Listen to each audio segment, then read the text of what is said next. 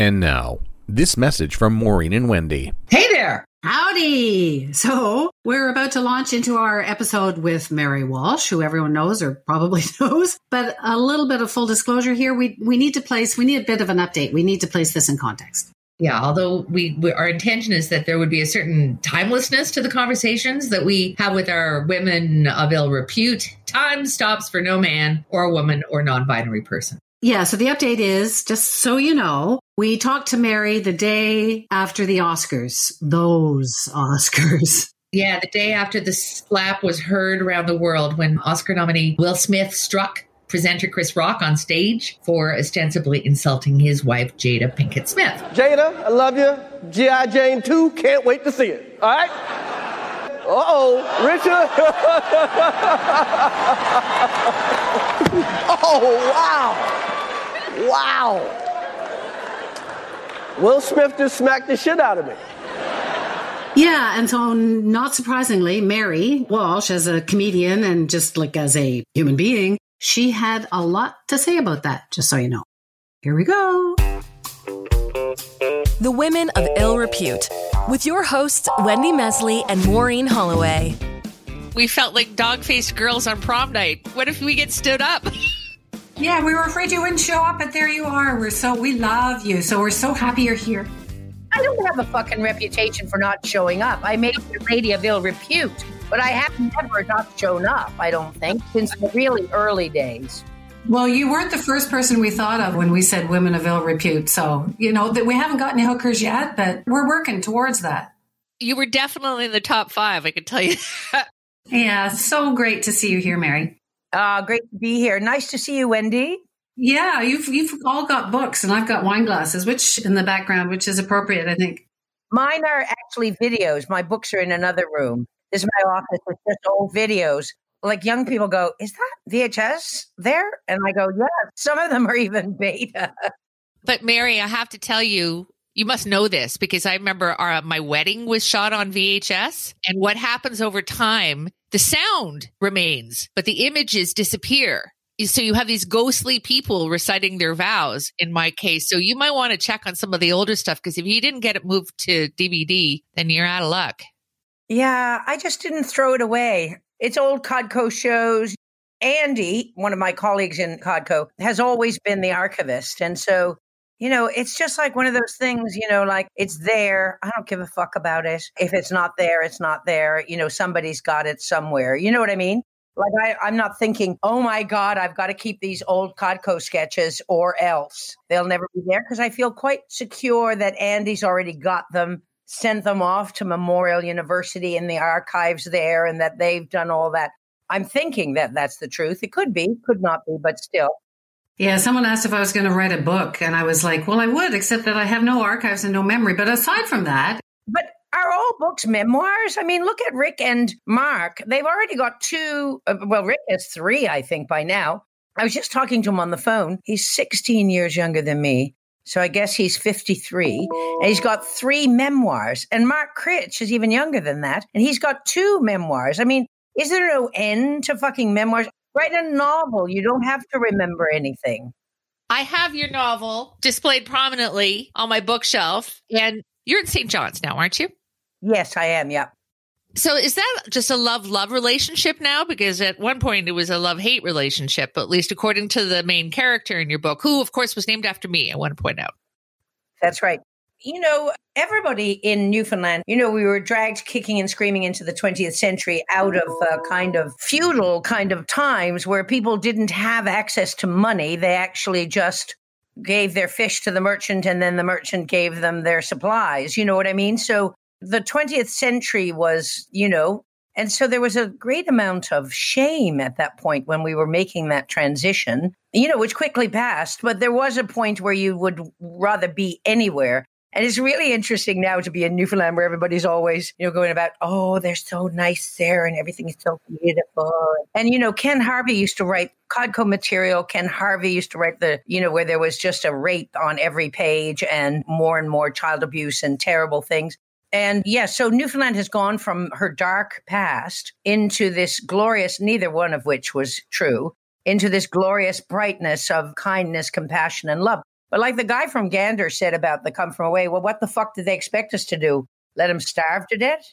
Like, no Newfoundlander would have written that play because it wouldn't seem like anything. Like, people are in trouble, and what do you do? Like, they do it in, you know, like everywhere. Even in England, when they were being bombed, everybody came together to help each other. People who had nothing were, you know, even in Toronto, when the lights went out that time, like, people were having barbecues on the street and sharing with their neighbors who didn't have.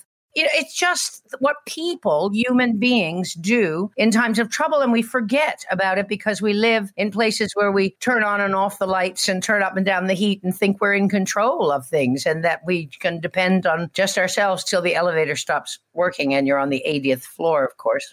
But you know what I mean? We forget who we are, I think. And so it was great. I mean, I love that show and everything and that it celebrates that. But I think that people who live closer to subsistence haven't forgotten that yet. And people who live in big cities and stuff forget that they're just like that, too.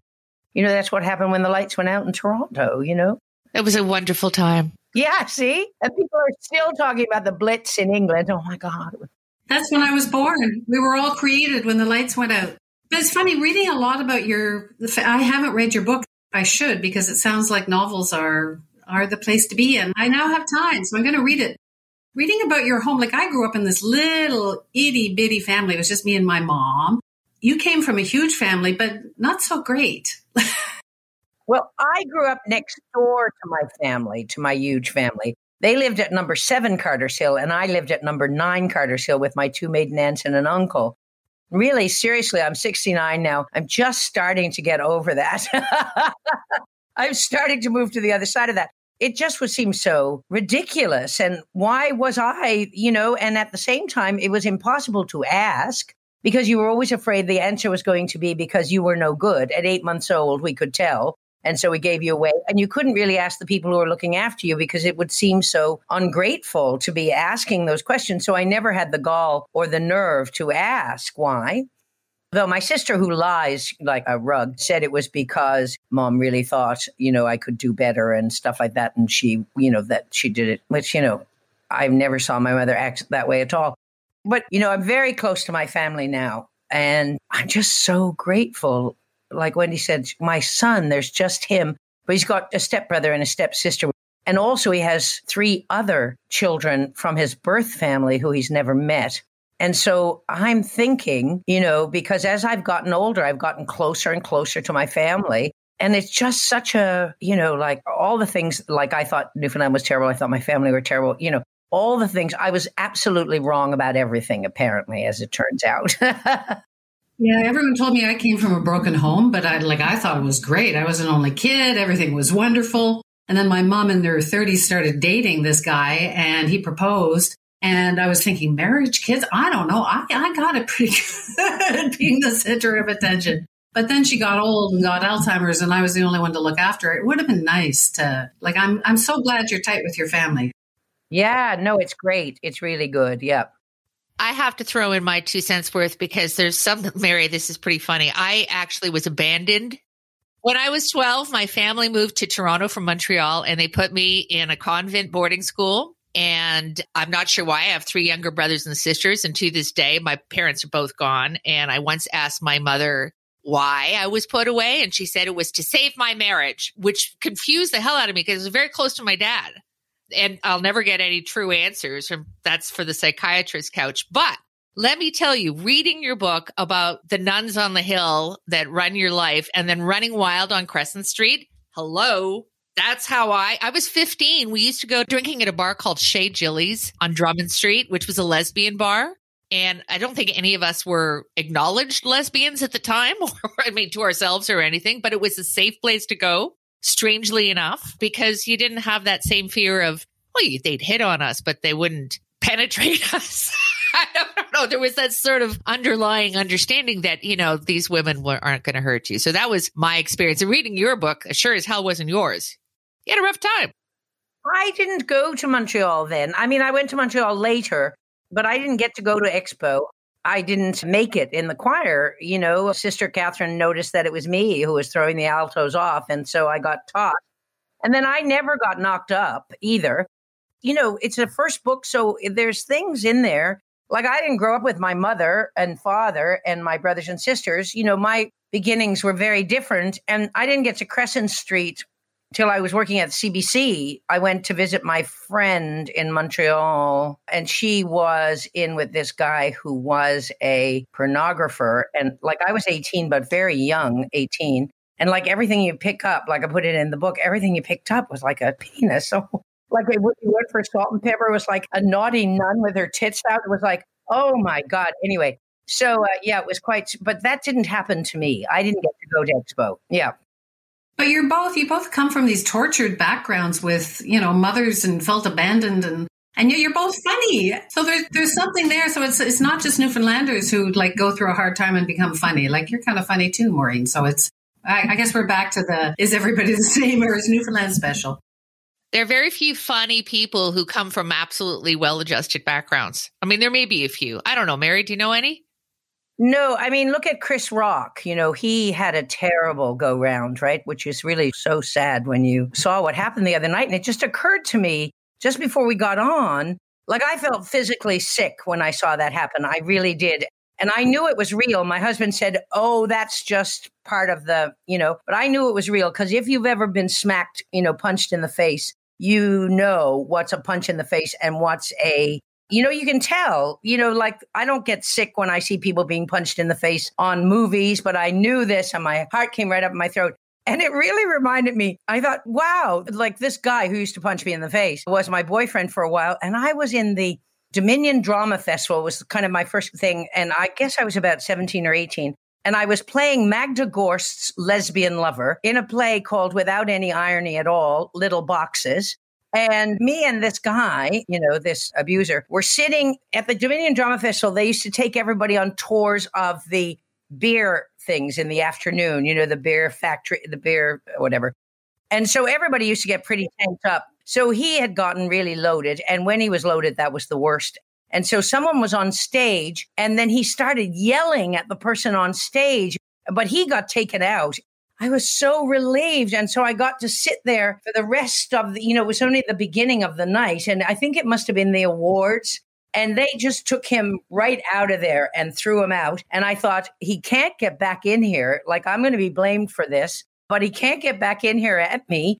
And I'm safe for now. And I thought, wow, I, I hadn't thought of that the other night. And I hadn't thought of it in all these days that I've been talking about it and worried about it and just felt so overwhelmed by it and feel so sorry for Chris Rock. And I hadn't remembered that it was an award show and that he had screamed, you know, shut up, fat lady, and then kept, you know, going on until the things came and got him. And luckily he was, I think he took a few shots at them. And I just sat there looking straight ahead, like praying, praying, praying that they would get him out, you know, so at least I could enjoy the rest of the award show, which the, you know, I suppose they couldn't really take Will Smith out. I think we're all on the same page here. Comedians shouldn't have to be punched or hit. That should not be an occupational hazard. No. I sort of sort of wonder, though, Mary, like you said that you were with a guy who like punched you. I know women who have been in abusive marriages. And yet they're all like super fierce, strong, powerful, successful women. Like, why do women let all this shit happen? And and how do you make yourself so fearless? Well, I don't think women let all this shit happen, Wendy. I think that's the wrong question. I'm really sick of that question. And the other question I'm really sick of is, why do women stay? First of all, the question is, why would someone like Will Smith, who has hands like ham hocks, hit five foot four, tiny, tiny, with his hands behind his back, Chris Rock, because he figured he could get away with it. I bet he wouldn't hit Jason Momoa, you know. And why women stay is because when women leave, that's when they're at their most danger. They get killed. So I think that's the wrong question. Yeah, I agree. I agree. I guess I'm I'm coming at this because my good friend Anna Maria just has done this podcast about being married to some guy who almost killed her. And I'm just like, the reaction to her has been so much like, you're so strong, you're so powerful. And yet we're all just people, right? And we all get into situations. And, and Sarah Pauli has written about how, you know, stuff happened with her and Gian Gameshi. And, and it is this whole, I guess, people's reaction, not so much my reaction, because my question might be bad. So there are obviously people out there, most of them men, and I suppose there are some women too, who feel, I mean, just to try to be understanding, I guess, such rage and frustration. Chris Rock was on one a podcast, and he talked about how when he went to Brooklyn first from wherever they were from, he was bullied unbearably every day. He used to get the shit kicked out of him every day. And one day he took a brick to school and he hit the bully with the brick and hit him and hit him. And at the end of it, he had beaten up this guy and he thought, I will never, ever, ever let myself get this angry ever again, right? And he never did. And and that's why I guess he was, you know, because the natural instinct, if somebody hits you, is to hit back, whether you make connection or not. And I guess because he'd made that commitment to himself, that he'd practiced that all the time of never being that angry again, never letting himself go to that place. It's fight or flight, though, isn't it? That's an immediate instinct, is you're either going to back away or you're going to respond, and respond causes escalation. I just find it really interesting that, like, because Mary, I see you as a really brave, strong person. And so reading about how, like, you had to steel yourself for some of the Marg Delahunty things, like, it's just, I don't know, it's just like, I see you as like superwoman. And then reading that there's this little person inside going, oh my God, should I really do this? Like, I just find that so interesting. And I guess that's how I linked it back to this idea of, like, why all these super strong women, like, what are they doing with these men who are fucked up? But I guess we're all just fucked up. Like, it's not why do you let things happen? It's that everybody's human, right? Well, women are brought up in a way where, in my generation anyway, where if you didn't have a fella, you were, uh, you know, really not worth anything, right? It was absolutely necessary that you had a fella. So really, in my crowd, being one was just not acceptable at all. So, you know, that was the general social kind of, you know, thing at the time. And so I think that a lot of women, you know, I mean, come on, fifties housewives, you know, gobbling down Milltowns, you know, living in the suburbs with the, you know, the aqua fridge and st- matching stove, you know, just out of their minds with misery. I mean, I don't understand why, Wendy, you're even asking that question, because why do women, like, why is society built like this? Why does it keep going on? Why do women only make seventy cents for every dollar a man makes? Why are women told repeatedly that they're not as good, that they're no good, that they haven't contributed anything to art or culture or engineering or anything else? And it turns out that, of course, we've just been doing it all, you know, in the background. So I don't think the question of why, I mean, I think the answers are, you know, in neon lights out there as to why. And why you might feel, you know, if you've had a lifetime of being in the Catholic Church, and I'm sure in the Christian Church generally, women were seen as vessels of sin, as the tempters, as Eve with the apple, as Pandora with that box. So, you know, in our Greco-Roman Judeo-Christian culture, women have had a pretty bad name, you know, so that some young woman growing up, this would become part of you. I mean, I'd have to be on Milltowns myself all the time growing up, all through high school. I'd have to do acid just to not let that get in in some way, you know? What are Milltowns? Are they like Valium? They're Valium, yeah, yeah. They're old-fashioned Valium, yeah. How did you psych yourself up? Like, I'm sorry to get really tacky here, but I think you loathed Stephen Harper, but you kissed him. So, like, what? Tell us about that. What was that like? Were his lips cold? Oh, yeah. I did that because, I don't know, because he was such a stick. You know what I mean? That was before he became prime minister and became such an autocrat. But at that point, when he was running for the head of the, you know what I mean? He was against this and against that, and they're all against everything. And the hair that, you know, like somebody said, he used to take it out of the fridge every morning and put it on, you know, like, what was that guy from the Munsters? Like, what's his name? Munster hair. And so I just thought I'd do it just because I would disturb that, you know. So was he hot when you kissed him? Like, was there something? Think about it, Wendy. I don't want to think about it. Yeah, I know. Ugh. Are any politicians hot? I got to ask you both this. You've spent a fair amount of time around politicians by choice or by not. Is there anybody that you found, and, you know, male, female, old, young, attractive? Not really. Like, I really liked John Chrétien because he had a great sense of humor. And he was very much at home with himself. You know what I mean? But here's an interesting story. John Chrétien and Rick Mercer had the same experience.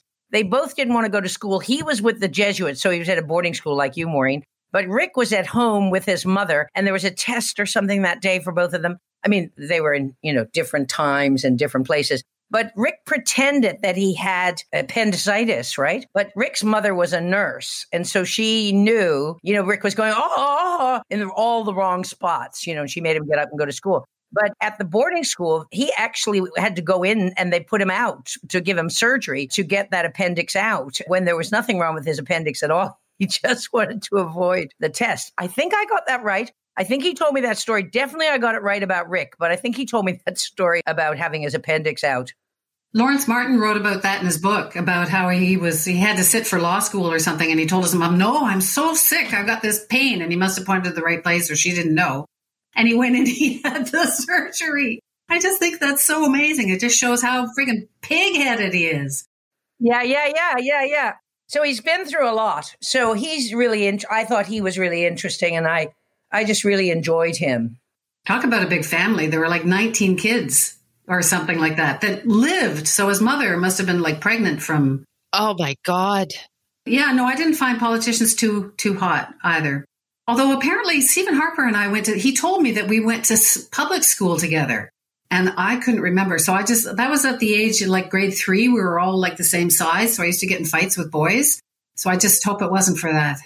Honestly, Wendy, everybody I know says they went to school with you. And I know a secret about Wendy. Oh, no, no, no, no. Yes, I know a few, but one of them was she was a cheerleader. She doesn't want anyone to know that. Like, why are you ashamed of that? Because it's not who I want to be. I want to be like a princess warrior. I want to be, I want to be like Mary. I would have been a cheerleader if I had any chance of getting on the cheerleading squad, even though it was Holy Heart of Mary or Hearty Hole of Mary, as we used to call it. You know, I would have done it. I mean, I just never did anything because I was afraid I would fail, really. One year I was the principal's favorite and our teacher in grade four and five, I was her favorite too. I guess because I was, you know, grew up with two maiden aunts and an uncle, I was precocious, right? Well, and hormones change everything. Like grade seven, I was star of the school play. And grade eight was like, don't look at me. Don't look at me. Please just let me disappear. Mary, when did you first know you were funny? Well, you know, the thing is, everybody in Newfoundland is pretty funny. I really, my family is very funny in a very mean kind of way. It took me a long time to kind of break out of that. And they moved around the bay when I was about eleven. So when I was twelve, I went and spent a couple of weeks with them. And they were all, you know, my mother was very funny. Everybody was very funny. My little brother was very funny. Like I was just writing, trying to write a comedy routine about how would they know when I was eight months old that I wasn't going to be funny? You know, was it my timing? Was it the material? But, you know, I do remember being there and telling what I thought was something funny. And then everybody kind of just. You didn't land it. And then going back to, you know, whatever they were at. You know, so I didn't really think I was funny. Neither did I really want to be funny. I wanted to be a journalist, actually. By the time I got to the end of high school, I was really, you know, wasn't attending very much and stuff. And I didn't have the the grades to go to, you know, Carleton to journalism school. So. But you kind of are a journalist. Well, I know that This Hour twenty-two Minutes was the best job for me because I could get, though I wasn't a journalist, I could get to play one on T V. So that was good. Hey there. Uh, just so you know, Mo and I are not just the queens of podcasting. I'm not sure we're even that, but do go on. We're not part-time cowgirls. We just made that up. But we are writers. We're writers. Wendy and I write a newsletter on Substack. It's a weekly roundup of thoughts and experiences, sometimes serious, often not. Yeah, you're pretty funny. You you write about falling down a lot. Uh, you write about your dog. I do. You write about sex and politics and COVID. All very, very serious things. We have a few thousand subscribers, both free and paid.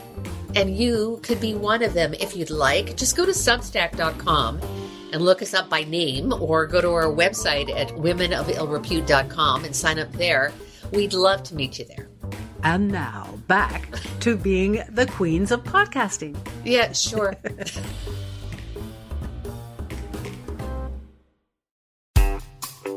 The Women of Ill Repute. So what do you watch now? Like I used to love Jon Stewart and now I watch his new show and it's too serious. I know, I know.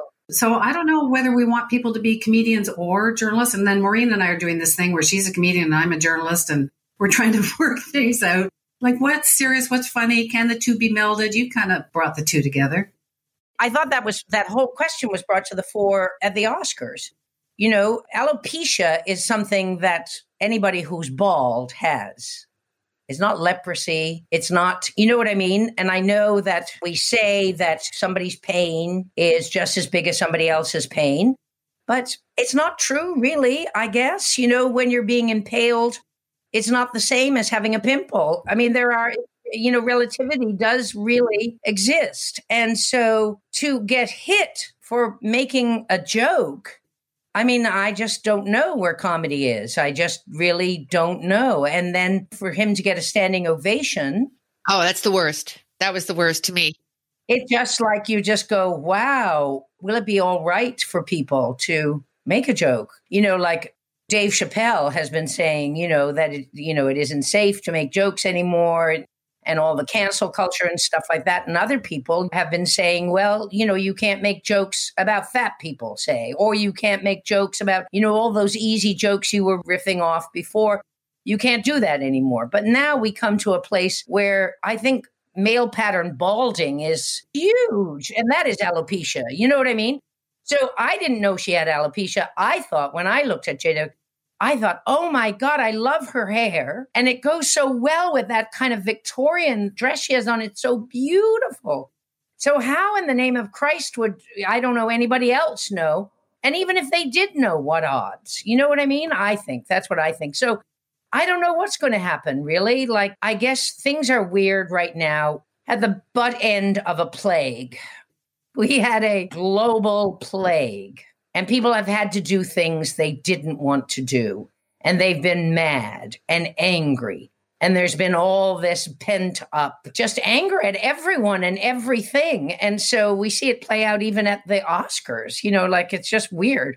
So we're in a weird time, I think. But no doubt the pendulum will swing right back the other way in the same way it did against feminism. You know, when thirteen-year-old girls were giving boys blowjobs and rainbow blowjobs. So all the di- girls would wear different colored lipstick. And, you know, and I remember my son was going to a Buddhist school at the time. And Miss Jane, who was the um, head teacher, had to take all the girls in grade eight and nine aside and say, you know, sex is something that is for both parties, both the man and the woman. You're not supposed to just be providing pleasure. You're supposed to be getting pleasure. But the backlash had been so great at that point, you know, that everybody was going around with hardly anything on, giving rainbow blowjobs. No doubt we're going to swing back from this too, I hope. You know, that seems to be the way it goes. I have to bring something up. I think this is a good time to do it. So, Mary, you impersonated Wendy. I what? You impersonated Wendy. You've made jokes, but you've impersonated her as well. Yeah, you did this thing. I was on Undercurrents and you did something about how I was a little fart in the wind and I was like, oh. A fart in the mitt, little fart in the mitt. Yeah. As Marg, I remember doing that. I remember, and my little Wendy Mesley, sure, she's only as big as a fart in the mitt, but I don't remember impersonating you. Oh, maybe you didn't. Maybe she just made jokes about you. Maybe Kathy impersonated you. Kathy did. It was Kathy who did you. Kathy is much more of an impersonator than me. I'm the person who called you the fart in the mitt, only the size of a fart in the mitt, and Kathy must have impersonated you. Yeah, no, I don't remember the impersonation. You made fun of me, and I, I was like, oh no, Mary's making fun of me. I'm not as bad as Stephen Harper, and I should have been honored. Like, if you could, like, do anything now, I would be like, oh, Mary, Mary knows that I exist. It was so stupid, but... I mean, comedians, good comedians anyway, they don't kick down. They only kick up. You know what I mean? So it means that you're right there, up there, you know, like uh, being a part of our lives and, you know, an important part of our lives, important enough so that we notice you. And especially people who impersonate other people, like they notice you, they clock every move that you make, every word that you say. It is the greatest kind of... Um, Like, because we all want to be seen. We all want to be known. You know, that's what we long for from other people. And so being impersonated by someone means that somebody really has paid attention. I know. No, I should have been, I should have been grateful. Well, you are now. Mary, you didn't marry till you were fifty-two. Was I fifty-two or was I fifty? Well, you didn't marry till later. No, I was fifty because this is our twentieth anniversary. Wait. at twenty, I was born in nineteen fifty-two and we got married in twenty twenty-two, I think. So I was fifty, I think. But now, how can this be our twentieth? Oh, yeah, because I'll be seventy in May and we got married in August. So then I'll be, good God. Yeah, so we've been married twenty years. Yeah. So why? I don't know. You know, I love Don and he's wonderful, but we have separate homes. And that really wasn't something that Don was interested in. He's an eighteenth century scholar and so very conservative in very many ways, right? But really, I couldn't take it. I mean, really not Don. It was really me and my expectations of what a wife was and what a wife should do and being in charge. And I had a son who was twelve, thirteen at that time and being in charge of the emotional temperature in the room and just trying to keep all the balls in the air. And I just couldn't. Uh, I mean, maybe stronger people, better people, people who weren't abandoned when they were eight months old, maybe they could do it. I couldn't. I mean, I'm still, Don and I are still together. We spend every day, some part of every day together. We go on holidays together. We spend the weekends together. Of course, we haven't gone on any holidays in the last couple of years. But so it's it's really good. It's really worked out really well for me anyway. And I think for Don too, actually. Yeah, no, I have no idea why I got married. I mean, it just seems like that whole being brought up to think you You know, like I had already come round to going, well, I am a spinster. What odds? I don't care. My son and I were living in Halifax. We had great friends. We had a great life. This Hour is twenty-two minutes was going really well. I was happy as Larry. And then I met Don and he wanted to get married. And I thought, I mean, I remember talking to Shirley Douglas and Shirley going, married? Oh, no, darling, no. Move in together. Yes, certainly, but not married, darling. And my sister saying to me, oh, my God, no, married? And because her husband had died maybe five years. And she said, I have never been as happy since Johnny died because now I can come home and I can lie down in the middle of the fucking stairs if I want to and nobody to tell me any fucking different. And it was like women who have gone from being somebody's child to somebody's wife to being somebody's like that air that comes with, you know, being your own person. You can stop being the object of somebody else's desire and start being the subject of your own life, you know, and there's a great freedom in that and a great joy, right? I completely get it because I didn't, well, I married young and that didn't work out. And then I married when I was older and that's worked out much better. And he's much more sort of independent or able to have a, a life without an adoring wife. But I sort of wonder about the like, what do you care about somebody's expectations? I guess, I guess, because you have to, you have to get along with somebody else that if you're going to live with them, right? So it wasn't like wearing saran wrap or an apron or. I, I don't think I was caring about his expectations, though they were there too, because he'd grown up in a very traditional home where they weren't allowed to talk at the table unless they had something to say. You know what I mean? And the father was the doctor and the mother, they'd been the first couple who'd graduated as a married couple from McGill. And she had studied science of some sort, but basically she took care of the home and his office, did his books and things like that. Maybe she had an economics degree, I'm not sure. But he was very, very expectant of that too. But really, that wasn't what the problem was. The problem was my expectations of myself. Could I do this? How did I do this? You know, if I knew how to do it, if all these things were wrong with me, I could be in charge of the emotion. I could keep things happy. You know, Wendy, again, it's not the question of somebody else's expectations. It's the question of the world's expectations and my embracing those expectations and then trying to do a really bang up job, a perfect job, in fact, being, you know, a perfect wife. Without the saran wrap. What's the saran wrap? You wrap, you get naked and you wrap yourself in saran wrap. Oh, my God. Yeah. In the Mad Men days, that's what you were supposed to do. You were supposed to greet your husband with a martini wearing saran wrap. That is such a confluence of domesticity and perversion. Like, it's just so bizarre. Like leftovers. I don't think there were leftovers involved, but, you know, to each his own. I don't think you were allowed to serve leftovers. uh, Mary, I love your, uh, it's a throwaway, but it's really funny. The three stages of womanhood, young, middle-aged, and... Oh, my God, Mary, you're looking good. Mary, you're looking amazing. Are you happy? Yes, I've got a lot of projects on the go. Like, you know, my natural state is resentment and rancor. You know what I mean? I fall, if I stop at all, I fall deeply into that. So I have to work against that all the time. But basically, you know, I am happy and I try to be grateful.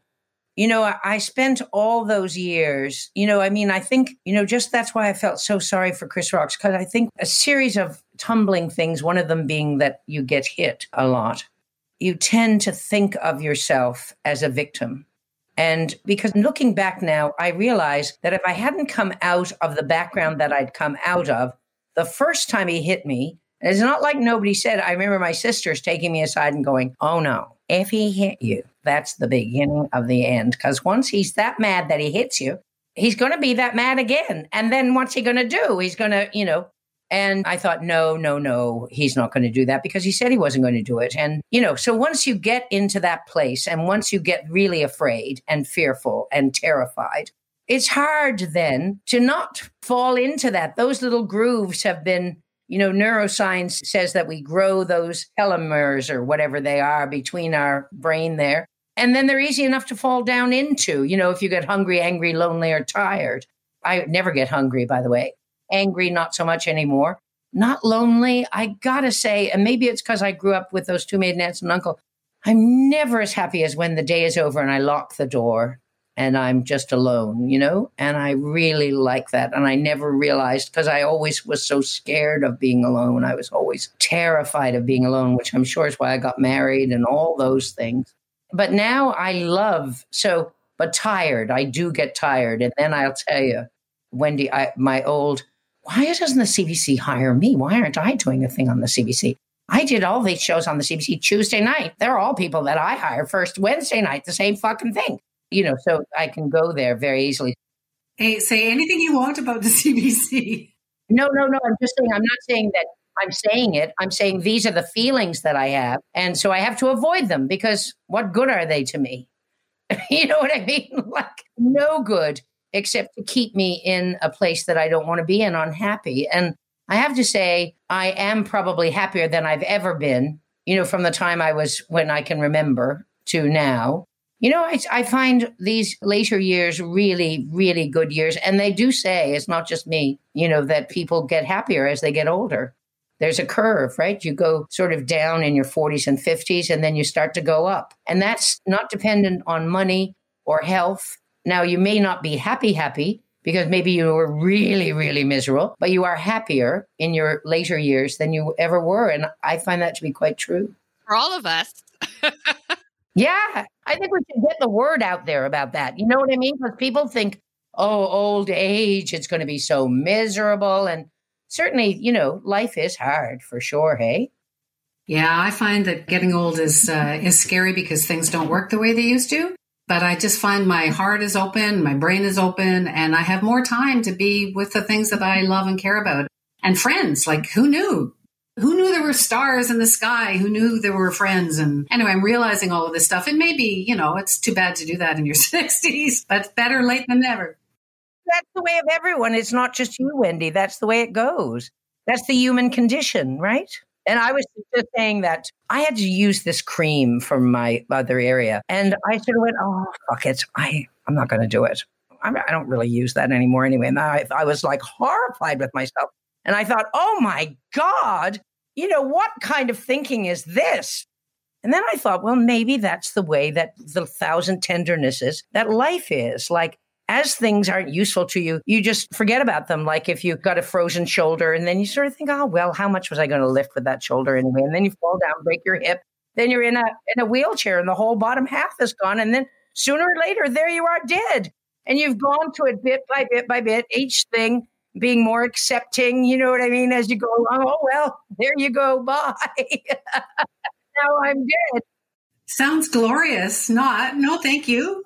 I never think I'll be in a wheelchair, but I never thought I'd get old either. So it sounds fine. We're all in it together. This we're all in together. Nobody escapes this. Yes, this we are definitely all in it together. Yeah, yeah, yeah. But I love that the notion that acceptance has to, that's why it's so great to get old in some way too, because you are more accepting of life the way it really is, right? Which is involves death. And that's it. Like I used to always say, my favorite aunt, Aunt May, I used to always say, if Aunt May dies, not when Aunt May dies, but like if Aunt May dies, like if I should ever die, say, you know, But, you know, as you get closer to it, and then each moment, like Wendy was talking about, becomes more precious in a way, and you get more enjoyment out of things, you know, because you still are learning. Like, I find I get quite cranky when I write. And so I'm very bad tempered when I write. So I try to avoid writing. And now I understand why I try to avoid writing, because I get so bad tempered. And of course, I'm still at that childish phase where I kind of take it out on the people around me. And I start talking to the woman I work with like, I already said that. I said that I wanted that to, you know, like, who do I think I am? So I'm trying to learn how to be a decent human being and still write. I don't know if I'll ever get there, but work sometimes makes me quite bad-tempered, though I don't want to retire or anything. Happy medium. A little bit of work, a little bit of play. Yeah, yeah, yeah, yeah. Yeah, a little bit of wine, a little, some walks, some kite surfing if you're Wendy. Yeah. You don't drink, not anymore, eh? No, I haven't. I'll be thirty years in October if I live that long. Wow. Yeah. I think I had enough. Like, I drank enough, like I'm, you know, if you put it out over all the years, it'd be, be fine. I'd still have my quota of liquor. I'm still working on it. So, yeah. Mary, it's been so lovely to talk to you. I, I've got like a bazillion more questions. I'm sure Maureen does too, but. Well, I just hope you'll come back. I want to thank you for doing this. It's been absolutely wonderful. And also very educational. I think we now know what a rainbow blowjob was. We might not have known that before. They were all the rage for a while. Yeah, so were pill parties. I told my daughter about, don't take the pills out of the bowl from all of the parents when you go to so-and-so's party. And she'd go, Mom, like, come on. That's like an urban myth. Yeah, I think so. I never went to a pill party, but then I never gave or received. Well, we didn't even have any pills, for Christ's sakes. Right? We had Milltowns. I would have, definitely. If there'd been any on offer. Well, on that note, Mary, thank you so much. Would you come back if we asked you? Absolutely, you guys. So great to see you. Good to see you, Wendy. I miss you on C B C. I really do. Honestly, I'm not saying this. You know, I just miss you. Like, you were a great presence there. And oh, I feel like you were there my whole life, but I know you weren't. And then I never can make that joke over like... Uh, the fart in the mist? I am the size of three regular-sized Canadian actresses, you know, Cynthia Dale, I forget, Sheila McCarthy, something, and still room right here to squat in little Wendy Mesley. But I, that might be awkward where Wendy and Cynthia both banged Peter Mansbridge. Oh, who's the hypotenuse on that toxic little love triangle, I wonder? You're saving all this for the end? Are you kidding me? Yeah, no, it was a, it was a sad time. I didn't leave the way I wanted to leave, that's for sure, but it doesn't sound like you did either. But anyway, lots of great times, and you were there, and you did your you did your stuff, and so did I, and we're both proud of most of it. I have lots more stuff, like my therapist goes, but look at all the people who you helped, like, to get there. I go, well, fuck them. Yeah, I'm really glad they got a series, but where's my fucking series? You got a decade, yeah. I know I'm supposed to be bigger. My heart is supposed to be bigger than that. I'm supposed to be a bigger person, but maybe by the time I'm eighty. You'll have a series on C B C and we'll be watching? No, I'll be a bigger person. Love you, Mary. Okay, guys. Take care. Bye-bye. Bye, Mary. Thank you.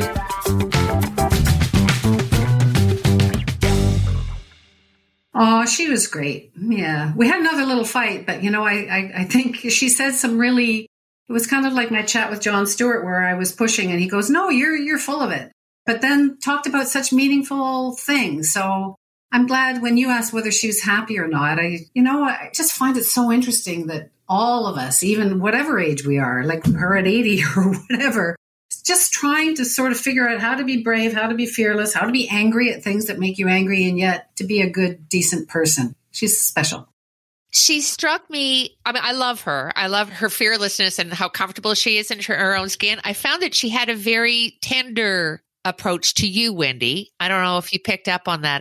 I think she really, she loves you. I, I mean, you probably don't know each other particularly well. I mean, I feel the same way. I was really sad to see you go, but maybe you'll always be my friend. But I really sensed from her a tremendous tenderness towards you. And she schooled you a couple of times and, and wasn't afraid to do that. No, which I think is great. Like, that's what I love about her and that I miss in the world that we live right now, that people can't just say, no, I disagree, or you hurt my feelings. And then the other person learns from that, and then they come together. Like, you and I have arguments sometimes, and we work them out. not everyone's a twin, you know, and we have to keep learning from each other. And I just, I wish she did have a series, because there's not a lot that I watch on mainstream television anymore, but I'd watch whatever she did because she's got so much to say. Never say never. You know, I mean, first of all, she does look really good, Mary. She looks great. She sounds great. She's totally with it. She's funny as hell. Also, something that a lot of people may not know about Mary Walsh is she's a she's quite an intellectual. I mean, she's she's run book clubs. She's a real patron of the arts. Her husband's a P H D. What what, what did she say? An eighteenth century scholar of some kind? Yeah, no, I, I was going to ask her. So who's smarter? He's like the P H D scholar, and you're a comedian. Like, who's smarter? Because he, I read something where he said, well, she's way smarter. She's written three books and they're all got way more in them than I could ever teach. So it's, uh, and that they, that they live separately too. It's just. That's interesting. Yeah. She's just, uh, and that she was, I mean, we got into an argument about how, you know, she could be with somebody who would hit her, which I just think is so fascinating, because women, including my friend Anna Maria, who I've known since Ottawa a thousand years ago, is writing now about, you know, how she married a guy who almost killed her. It's, it's just, it's fascinating that women, like Mary's always been open, but a lot of women are strong, powerful women who are not afraid of anything, have been made to be afraid. So I just, I find that really interesting. Well, I mean, too, just to, to her point was that it's as much, it's a social thing. And yeah, I, I get how she reacted when you said, why did she stay? We're lucky that we've never been in that position. And as such, we probably can't even begin to fathom why that happens. But she's been through it. She's been through it all. Alcoholism, abuse, abandonment. And as a result, I would argue, was funny as hell and incredibly warm. And I just, I feel nourished. I feel that Mary Walsh is like a, like an angel, like a guardian angel almost. It sounds so silly that I, you know, had my heart broken when she made fun of me. But it was because Mary Walsh, I love her. I love her. So I still love her. Well, we'll have to get Kathy Jones on and get her to impersonate you to your face. I'm not sure that ever happened. I should have corrected. It wasn't really an impersonation, so we'll have to. No, that was my fault. It was Kathy. I do remember Kathy Jones doing an impersonation of you and Peter Mansbridge, your former husband, doing the election return right after your divorce. And I thought it was pretty funny. She played a very pissed off Wendy Mesley. So uh, anyway, comedy always has a target. And, you know, sometimes for better or for worse. And as you pointed out, it's kind of an honor to be a target by good comedians. Oh, gee, I didn't watch that. There's a few things I didn't watch. She was fun. And now we know what a rainbow blowjob is. Yeah, if only I had known at the time. Well, I probably kind of did, but, you know. Anyway, she was fun. The Women of Ill Repute with Wendy Mesley and Maureen Holloway. Available on Apple Podcasts, Spotify, Google Podcasts, or at women of ill repute dot com. What happens when we play outside? We become healthier, both mentally and physically. We become more creative and more focused. We connect with nature, each other, and ourselves. Let's Take This Outside, a new podcast hosted by me, Mary Ann Iveson, an aspiring outdoor athlete and nature lover. I speak to athletes, outdoor professionals, and scientists about their connection to nature, how it affects their performance, and everyday life. Let's Take This Outside, available on Apple Podcasts, Spotify, and Google Podcasts, and at lets take this outside dot c a.